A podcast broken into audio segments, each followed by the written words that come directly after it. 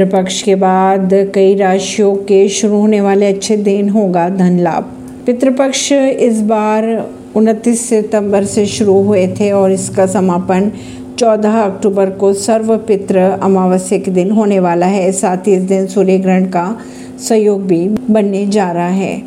कहा यह जा रहा है कि पितृपक्ष के बाद एक ऐसा सहयोग बन रहा है जो कुछ राशियों के लिए बेहद शुभ साबित होगा। पितृपक्ष के बाद नवरात्रि शुरू हो रहे हैं। साथ ही बुद्धादित्य राजयोग शनि का सौ राशि में ही विराजमान रहना होगा। ये सभी शुभ संयोग बनने जा रहे हैं। पाँच राशियों के अच्छे दिन शुरू होने वाले हैं। बात करें अगर वृषभ राशि की तो इस राशि के जातकों को ज़मीन जायदाद संबंधित मामलों में लाभ मिलता दिखाई दे रहा है। वहीं सिंह राशि वालों के लिए 15 अक्टूबर के बाद का समय बेहद शुभ रहने वाला है। कन्या राशि के भी अच्छे दिन आने वाले हैं। पितृपक्ष के बाद का समय कन्या राशि वालों के लिए अच्छा रहने वाला है। नौकरी में बड़ा पद प्राप्त हो सकता है। समाज में प्रतिष्ठा बढ़ेंगी।